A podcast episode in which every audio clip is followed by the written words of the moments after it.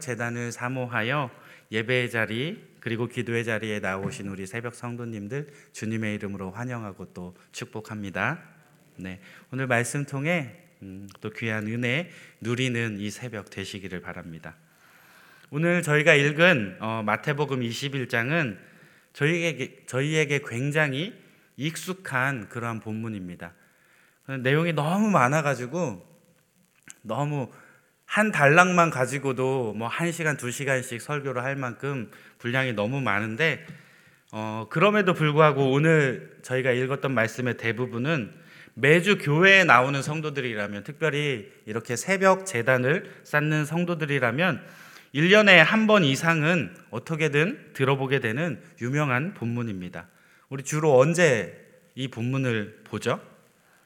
종려주일에 그죠? 부활절 바로 전에 고난 주간 들어가기 전에 종려 주간을 보내면서 묵상할 때 가장 임팩트 있게 등장하는 첫 번째 사건이 있습니다.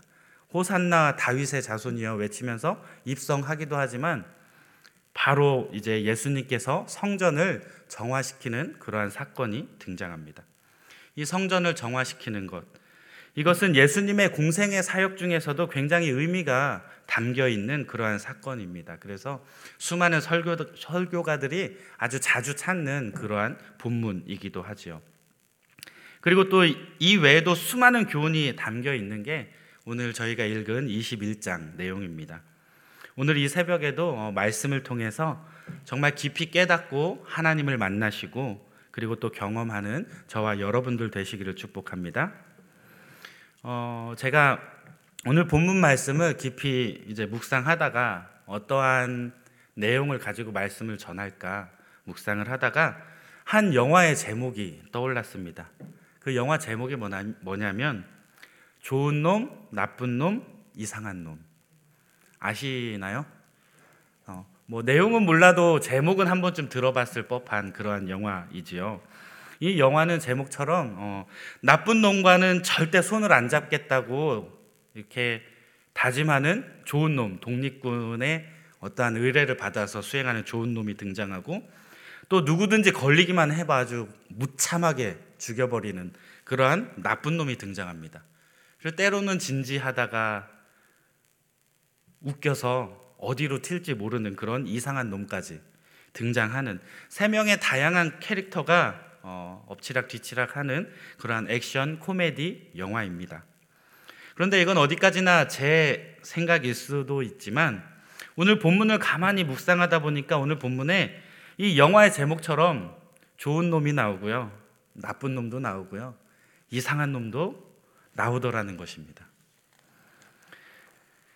먼저 구절 말씀에서 예수님께서 입성하실 때 호산나 다윗의 자손이여 외치면서 막 환호하던 사람들 좋은 놈처럼 여겨집니다. 근데 물론 그 중에서 개인의 욕심이나 어떠한 목적으로 환호했던 이상한 놈도 개 중엔 있었지만 순수한 마음으로 환호했던 어린아이와 같은 그러한 좋은 사람들도 있었기 때문이죠. 또 성전을 강도의 소굴로 만들던 종교 지도자들 그리고 예수님을 환호하는 이 어린이들을 보고서 노를 발했던 화를 냈던 이 대제사장과 서기관들이 나쁜 놈으로 느껴집니다. 그리고 예수님을 잡아 죽이려고 하죠. 또 두 아들의 비유, 악한 포도원 농부의 비유를 통해서 깨달음을 얻기는 하지만 원래 보통 사람이 뭔가를 깨달으면 그것을 실천에 옮기거나 무언가를 해 나가야 하는데 그것을 받아들이지 않고 거부함으로써 소위 말해서 이 천국 문 앞에 섰으나 자신도 들어가지 않고 이 들어가려고 하는 자들도 들어가지 못하게 한다라고 하는 이 예수님의 아주 냉혹한 평가를 받았던 바리새인들을 보면서 아, 참 이상한 놈들이다라는 생각을 하게 되었습니다. 그래서 오늘은 이러한 세 부류의 사람들 이야기를 함께 살펴보면서 은혜를 나누기 원하는데 특별히 오늘 말씀 통해 깨닫고 정말 우리 위에 이 땅에 오신 예수님을 만나고 경험하는 귀하고 복된 이 새벽 되시기를 주님의 이름으로 축복합니다. 자, 본론으로 들어가서 좋은 놈과 나쁜 놈을 함께 살펴보려고 합니다. 제가 계속 놈놈놈 하니까 이상하죠. 네, 저도 굉장히 어색해요. 네, 그런데 제가 제목을 그렇게 잡았어요. 원래 처음에 좋은 놈, 나쁜 놈, 이상한 놈이라고 썼다가 아 이건 아닌 것 같아서 좋은 분 그리고 나쁜 놈, 이상한 놈 이렇게 제목을 정했는데 좀 어색하더라도 네, 들어주세요. 제가 욕하는 거 아니니까. 자, 음, 사랑하는 여러분, 제가 조금 전에 좋은 놈을 누구라고 표현했죠? 예수님을 환호했던 어린이들이라고 표현했죠. 근데 사실은 제가 이 영화에 이 영화 제목에 라임을 맞추기 위해서 놈놈놈이라는 표현을 썼는데 사실 이 어린이가 좋은 놈일 수도 있지만 제가 사실 진짜로 소개해드리고 싶었던 것은 이 어린이가 아니라 예수님이라고 하는 정말 참 좋은 분을 여러분들에게 소개해드리고 싶었습니다. 오늘 본문 14절 말씀인데요. 우리 같이 한번 읽어볼게요. 14절입니다. 시작. 맹인과 저는 자들이 성전에서 예수께 나옴에 고쳐 주시니 본문에 등장하는 예수님이 어떤 분이시냐면 절망에 빠진 채 정말 희망 없이 살아가던 자들의 구원자가 되어 주신 분. 그분이 바로 우리 예수님이라는 것입니다. 참 좋은 분이죠. 네. 예수님께서 성전에서 가장 먼저 하신 일, 예수님께서 사역을 시작할 때 이제 요한복음 2장에 나오는데 가나안 혼인 잔치에 갔다가 그 다음에 성전 청결을 하셔요. 예수님 처음 공생의 사역을 시작할 때 시작할 때 성전을 정화하는 사건이 있었는데 예수님의 막바지 사역이 언제죠? 이 종려주일에 들어서면서 십자가의 길을 향해 나아가는 예루살렘 입성. 이때도 예루살렘에 입성해서 가장 먼저 하신 일이 성전을 정화하는 그러한 사건이었다는 것입니다. 그런데 이 성전 안에 매매하는 사람들이 자신의 이익을 위해서 그렇게 자신의 욕망을 채우기 위해서 활발하게 돌아가는 그 모습을 보고 예수님께서 그 매매하는 사람들을 내어 쫓으시고 환전하는 사람들의 상을 엎으시고 비둘기 파는 자들의 의자를 드러내어 던지시는 그러한 사건이 등장하고 있습니다. 물론 이 유대인들이 유월절을 유월절의 제사를 잘 드리려면 이 흠없는 제물이 필요했습니다. 어쩌면 그들의 역할이 필요했을지도 몰라요. 그런데 사실 그 자리에 있는 사람들의 대부분은 제사를 돕기 위해서 그 자리에 있는 것이 아니라 돈을 벌기 위한 수단으로서 그 자리에서 장사를 하고 있었다는 것입니다. 실정이 이렇다 보니 예수님께서는 이 하나님께서 기도하는 집으로 쓰임 받기 원하는 성전을 이 강도의 소굴로 만들고 있다면서 그들에게 분을 내십니다. 그리고 이 더럽혀졌던 이 성전을 거룩하게 기도하는 집으로 이 성전의 본질을 다시금 회복시켜 주셨습니다. 이뿐만 아니라 맹인과 다리 저는 자들을 오늘 성전에서 고쳐 주고 계십니다. 감히 성전에 나아갈 수 없었던 그래서 정말 아무런 희망 없이 절망 속에 성전을 들어오지는 못하고 성전 밖을 배회하던 이 사람들에게 예수님께서 구원의 손길을 내밀어 주시고 그들을 건져 주셨다는 것입니다. 그분이 바로 오늘 제가 소개해 드리고 싶은 참 좋은 분, 우리 예수님이십니다. 이러한 우리 예수님은 그저 좋은 분이라고 하는 이 단순한 말로 퉁치기에는 정말 너무 송구할 만큼 그렇게 더할 나위 없이 좋으신 분이라는 사실을 우리가 결코 잊지 말아야 합니다. 사랑하는 여러분, 예수님이 어떤 분이신가요? 우리를 위해서 성육하신 이 예수님께서 십자가와 부활의 사건을 통해서 정말 더럽혀진 이 성전을 새롭게 하여 주시고 그 성전을 헐어서 사흘 만에 다시 세우셨던 그러한 놀라운 분이심을 여러분 믿으십니까? 그로 인해서 이 예수 그리스도를 나의 구주로 시인하기만 한다면 그분만이 우리의 구원자 되심을 믿는 모든 사람들에게 하나님의 자녀가 되는 권세를 주셨습니다. 그리고 더 나아가서 그들의 모든 죄의 문제를 깨끗하게 해결해 주신 분. 그분이 바로 우리 예수님이시라는 것입니다. 사랑하는 여러분, 예수님께서 2000년 전에 저와 여러분들을 위해서 육신을 입고 이 땅에 오셨다는 것을 믿으십니까? 그분의 놀라운 십자가 사건으로 말미암아 우리의 모든 죄가 대속됐음을 믿으십니까? 그분이 여러분 마음 가운데 찾아오셔서 여러분이 여러분의 주인 되어 주신다는 것을 믿으십니까? 그렇다면 여러분들은 하나님의 자녀입니다. 그리고 여러분들 천국 백성입니다. 이러한 놀라운 권세를 가진 예수 그리스도의 그 이름을 꼭 붙잡고 살아가시는 저와 여러분들 되시기를 바랍니다. 사랑하는 여러분, 이제 예배당만을 성전이라고 하지 않고 예수님의 십자가 사건을 통하여 성전 휘장이 갈라지면서 우리는 이제 예수 그리스도를 믿고 그분을 마음에 품고 살아가는 모든 그리스도인들, 그들의 몸 또한 성전이라 일컬음을 받고 있습니다. 이 거룩한 성전인 우리의 몸과 우리의 마음을 더럽히는 것이 혹시라도 있다면 이 시간 다시 한번 예수 그리스도를 만나고 새롭게 그분을 경험하심으로 첫사랑을 회복하시기 바랍니다. 그래서 여러분의 성전을 더럽혀 왔던 그 모든 것들이 깨끗게 바뀌어지는 놀라운 은혜가 이 새벽에 있기를 축복합니다. 한편 오늘 본문에는 이 성전에서 예수님을 보고 호산나를 외치며 환호하는 이 어린이들을 보면서 이 몹시 분노하는 사람들이 등장합니다. 우리 함께 15절 말씀 같이 한번 읽어볼게요. 시작. 대제사장들과 서기관들이 예수께서 하시는 이상한 일과 또 성전에서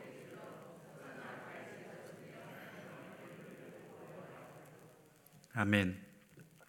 이들이 어린이의 환호 소리에 화가 난 것은 아마도 자신들의 공적, 열심히 제사를 준비해주고 그들이 죄의 전가를 받을 수 있도록 무언가 준비했던 자신들의 공로를 인정받지 못했는데 웬 낯선 사람이 와서 사람들이 그를 메시아라고 여기면서 환호하는 것이 매우 못마땅했기 때문일 것입니다. 그런데 우리가 생각해 볼 것은 단순히 어린이가 이제 아까 전에 예수님이 예루살렘 입성하실 때는 어린이와 어른들이 수많은 무리들이 군중들이 환호했지만 오늘 지금 방금 읽었던 말씀에서는 콕 찍어서 이 호산나 다윗의 자손이여 하는 어린이들 성전에서 입성하는 그 길이 아니라 성전에서 외치는 어린이들을 향하여 그들을 보고 노하는 모습이 등장합니다. 우리가 생각해 볼 건 단순히 이 어린이가 환호한다고 해서 화를 내거나 분을 토하는 것은 조금 이상하게 생각되지 않습니까?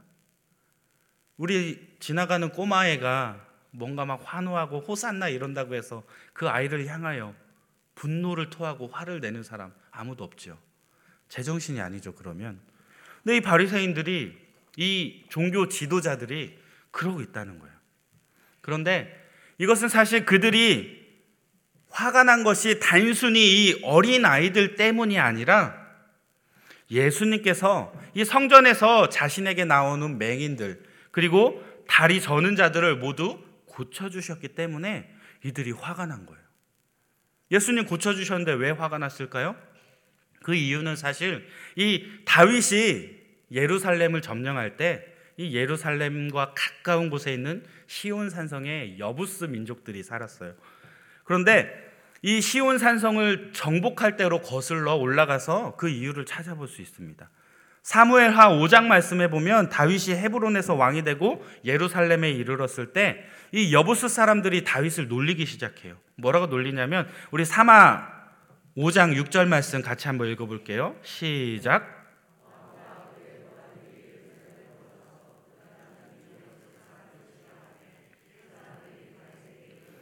내가 결코 이리로 들어오지 못하리라. 맹인과 다리 저는 자들 너를 물리치리라 하니 그들 생각에는 다윗이 이리로 들어오지 못하리라 함이니. 이 여부스 사람들의 도발에 이 화가 난 다윗이 이 시온 산성을 정복하기 위해서 그 성 안으로 통하는 수로를 찾아내게 됩니다. 그리고 그 수로 물길을 따라 거슬러 올라가서 이 시온 산성을 점령하게 되고 그 산성을 다윗성이라 이름을 바꾸게 되죠.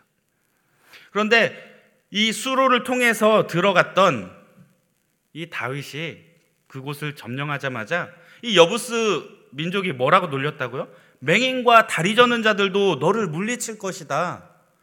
네가 뭔데 여기를 감히 쳐들어오느냐 이러면서 다윗을 놀렸던 거예요. 그 말에 화가 났던 발끈했던 다윗이 이 맹인과 다리 저는 사람들은 성전에 들어오지 못하도록 하는 그런 명령을 내리게 됩니다. 그리고 이러한 다윗의 명령은 사실 그 시대, 그 당시에만 한정되어야 할 그러한 마땅한 말인데 다윗이 화가 나서 그냥 한 말이니까 그렇게 끝났어야 되는데 이 종교자들이 쓸데없이 이러한 규정을 예수님 시대까지 아주 맹목적으로 그것을 지켜야 한다고 그것이 마치 신성한 의무인 것처럼 그렇게 해 왔다는 거예요. 성전을 정화하고 맹인과 다리 저는 자들이 성전으로 들어오도록 만들어 주셨던 그 예수님. 그분의 사역은 그들에게 엄청난 신성 모독으로 느껴졌던 것이었어요. 하지만 이들이 이 구약 성경에 수없이 기록되었던 예언의 말씀을 종교 지도자로서 잘 살펴보고 상고하고 그리고 그것을 믿었다면 그들은 자신 앞에 계신 분이 누구인지를 깨닫게 되었을 것입니다. 그런데 그들은 전혀 깨닫지 못하고 있어요. 예수님의 놀라운 이적을 경험했으나 그분이 누구인지 알지 못했다는 거예요. 다 같이 이사야 35장 5절 6절 말씀 같이 한번 읽어볼게요. 시작. 그때는 맹인의 눈이 밝을 것이며 못 듣는 사람의 귀가 열릴 것이며 그때는 저는 자는 사슴같이 뛸 것이며 말 못하는 자의 혀는 노래하리니 이는 광야에서 물이 솟겠고 사막에서 시내가 흐를 것임이라. 아멘. 이들은 종교 지도자이면서도 약속의 말씀을 믿지 못하고 있었습니다. 이사야 선지자의 예언처럼 아주 어리석은 모습만 그들은 보여주고 있었다는 것이죠. 이사야 선지자가 뭐라고 예언했어요? 맹인이 어떻게 된대요? 맹인의 눈이 밝을 것이라고 예언하고 있어요. 저는 자는 어떻게 된대요? 저는 자는 사슴과 같이 뛸 것이며 메시아가 이 땅에 오면 그런 일들이 벌어질 것이다라고 분명히 기록되어 있는데 이 맹인의 눈을 띄어주고 저는 자를 걷게 해주신 사슴과 같이 그렇게 뛰게 해주신 예수님의 놀라운 이적을 보고서도 그분이 누구인지 깨닫지 못하는 아주 어리석은 모습을 보였다는 거예요. 말씀만 잘 믿었어도 그들이 그토록 기다려왔던 메시아를 만날 수 있었는데 그분이 바로 예수님이라는 것을 알 수 있었는데 오히려 그 예수님을 향하여 분노하고 화내는 종교 지도자의 모습들 그것은 결국은 듣기는 들어도 깨닫지 못하고 보기는 보아도 알지 못한다라고 하는 즉 마음이 둔하고 귀가 막히고 눈이 감긴 사람들로 천국 문 앞에서 정말 자신도 들어가지 않으면서 남들도 들어가지 못하게 하는 아주 저주받은 인생, 즉 아주 나쁜 놈의 인생을 살아가는 이러한 사람들의 모습이라는 것입니다. 사랑하는 여러분, 이것이 비단 저들만의 모습일까요? 이처럼 깨닫지 못해서 자기 소견에 오른 대로 행하는 나쁜 놈의 모습, 이것이 어쩌면 오늘날 우리의 모습이고 우리 교회의 모습은 아닐까 고민해 보게 됩니다. 이것이 신앙 고백과 어떤 경건이라는 가면 속 뒤에 숨겨진 저와 여러분들의 실체가 아니기를 간절히, 간절히 바랍니다. 어떤 이는 신앙의 연륜은 많지만 여전히 영적으로 어린아이와 같은 그러한 분이 계십니다. 또 어떤 이는 성경 지식이나 놀라운 체험을 했다고 이야기를 하는데 그의 모습에서 예수님과 동행하는 증거, 즉, 삶의 열매가 나타나지 않는 그러한 분들도 계십니다. 그런데 이러한 현상이 왜 일어날까요? 그것은 그들의 신앙의 연륜, 즉, 보고 들은 것은 많을지 몰라도 정작 그들에게 그들 안에 있는 믿음이 정말로 믿었던 그 믿음이 없었기 때문에 약이 되어지는 현상이라는 거예요. 마치 종교 지도자들이 성경을 열심히 읽었으나 이사야 선지자의 예언을 열심히 상고했으나 그것을 믿지 못했던 것처럼 그것이 실제 눈앞에 펼쳐지는데도 거부했던 것처럼 우리가 아무리 신앙의 연륜이 많다 하더라도 많이 보고 많이 들었다 할지라도 우리 마음에 그것을 굳게 믿는 믿음이 없다면 우리 역시도 그들과 똑같은 모습이 될 수밖에 없다는 것입니다. 충분히 장성한 자가 될 만큼 시간이 지났음에도 불구하고 여전히 어린아이와 같은 상태라면 미숙아라고 불러도 전혀 이상하지 않아요. 그런데 영적인 세계는 우리의 지식이나 체험도 중요하지만 이를 바탕으로 하는 영적인 믿음의 성장이 없다면 우리의 삶 속에 동행하시는 예수님의 모습을 결코 깨닫거나 발견할 수가 없다는 것입니다. 마치 육에 속한 사람에게 영적인 일들은 뭔가 이상하고 생소하게 느껴질 수밖에 없는 것처럼 그것을 우리는 받아들이지 못하게 된다는 것입니다. 오늘 이 새벽에는 그동안 구해왔던 육신의 안목, 안목의 정욕, 정욕, 이생의 자랑, 이러한 기도 제목들 다 내려놓으시고 오직 우리의 내면, 우리 깊숙한 곳에서 내 영혼이 갈망하는 그러한 영적인 풍요를 누리게 해달라고. 그래서 이 시간에는 하나님의 섭리를 온전히 깨닫고 우리가 영적인 것을 분별할 수 있는 그 은혜를 누리게 해달라고 구하시고 그리고 또 그러한 은혜를 누리시는 새벽 성도님들 다 되시기를 주님의 이름으로 축복합니다. 아직 후반부에 등장하는 이상한 놈 이야기를 못했는데 시간이 벌써 다 되었어요. 어, 이상한 놈 이야기는 나중에 어, 기회가 될 때 또 나누기로 하고요. 우리 시간 함께 기도하기 원합니다. 이 시간에는 우리의 영혼이 갈망하는 영적인 풍요로움을 누리기를 원합니다. 여러분 이 새벽에 왜 나왔어요? 그냥 나 하는 사업 잘 되라고, 나 돈 잘 벌게 해달라고, 우리 가족 잘 먹고 잘 살게 해달라고, 그거 구하려고 나오신 거 아니잖아요. 우리 시간 특별히 예수 그리스도를 새롭게 만나고 경험함으로 죄의 문제를 깨끗하게 해결받으시고 하나님의 온전한 뜻을 깨닫고 분별할 수 있는 영적 능력을 허락해 달라고. 그래서 내 영혼이 기뻐하고 내 영혼이 갈망하는 이러한 영적인 풍요로움을 경험하는 이 새벽 되게 해달라고 우리 시간 주여 한번 외친 후에 다 같이 기도하도록 하겠습니다. 주여 할렐루야 사랑해 주님 감사합니다. 아버지 시간 귀한 말씀 통하여 우리의 영혼이 정말 갈망하는 것이 무엇인지 우리에게 정말 필요한 것이 무엇인지를 다시 한번 돌아보게 하시니 감사를 드립니다. 주님 내 영혼이 하나님을 찾고 하나님을 만나기 원합니다. 내 영혼이 간절히 하나님을 향하여 한 걸음 더 나아가기 원합니다. 성령 하나님 이 시간 함께하여 주셔서 부족한 저를 만나 주시고 어루만져 주시고 우리의 영혼이 새롭게 되어 다시 한번 하나님 앞에 뜨겁게 나아갈 수 있는 헌신할 수 있는 귀하고 복된 이 새벽이 되게 하여 주옵소서. 예수 그리스도의 이름을 붙잡고 나아갑니다. 나를 위하여 이 땅에 오신 예수 그리스도의 놀라운 은혜와 사랑을 경험함으로 오늘 또한 새롭게 되어지기 원합니다. 나의 더럽고 추악했던 그 모든 것들 깨끗이 잊혀지게 하여 주시고 하나님 앞에 거룩하고 정결한 모습으로 다시금 세움받는 거룩한 성전으로서 주님께 쓰임받게 하여 주옵소서 하나님의 귀한 뜻을 온전히 깨달아 분별하기 원하오니 영적인 분별력을 허락하여 주시고 영적인 능력을 바탕으로 하나님 오늘 이 하루도 풍요로운 영적인 생활을 할 수 있는 저희들 되게 하여 주옵소서. 할렐루야 사랑해 주님 감사합니다. 오늘 이 시간 우리의 영혼이 갈망하는 영적인 풍요를 누리기 원합니다. 특별히 이 시간 예수 그리스도를 새롭게 만나고 새롭게 경험하게 하여 주옵소서. 나의 죄의 문제를 깨끗이 해결하여 주신 그 예수님의 사랑을 경험하기 원합니다. 그 예수님의 능력을 보혈의 능력을 경험하기 원합니다. 병든 자를 고쳐주셨던 예수님의 무한하신 긍휼과 보혈의 능력을 경험하기 원합니다.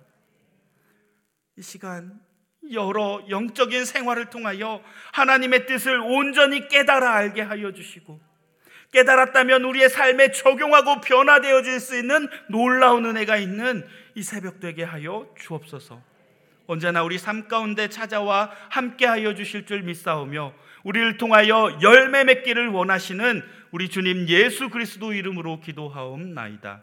아멘. 주여 주여 주여 할렐루야 사랑해 주님 감사합니다.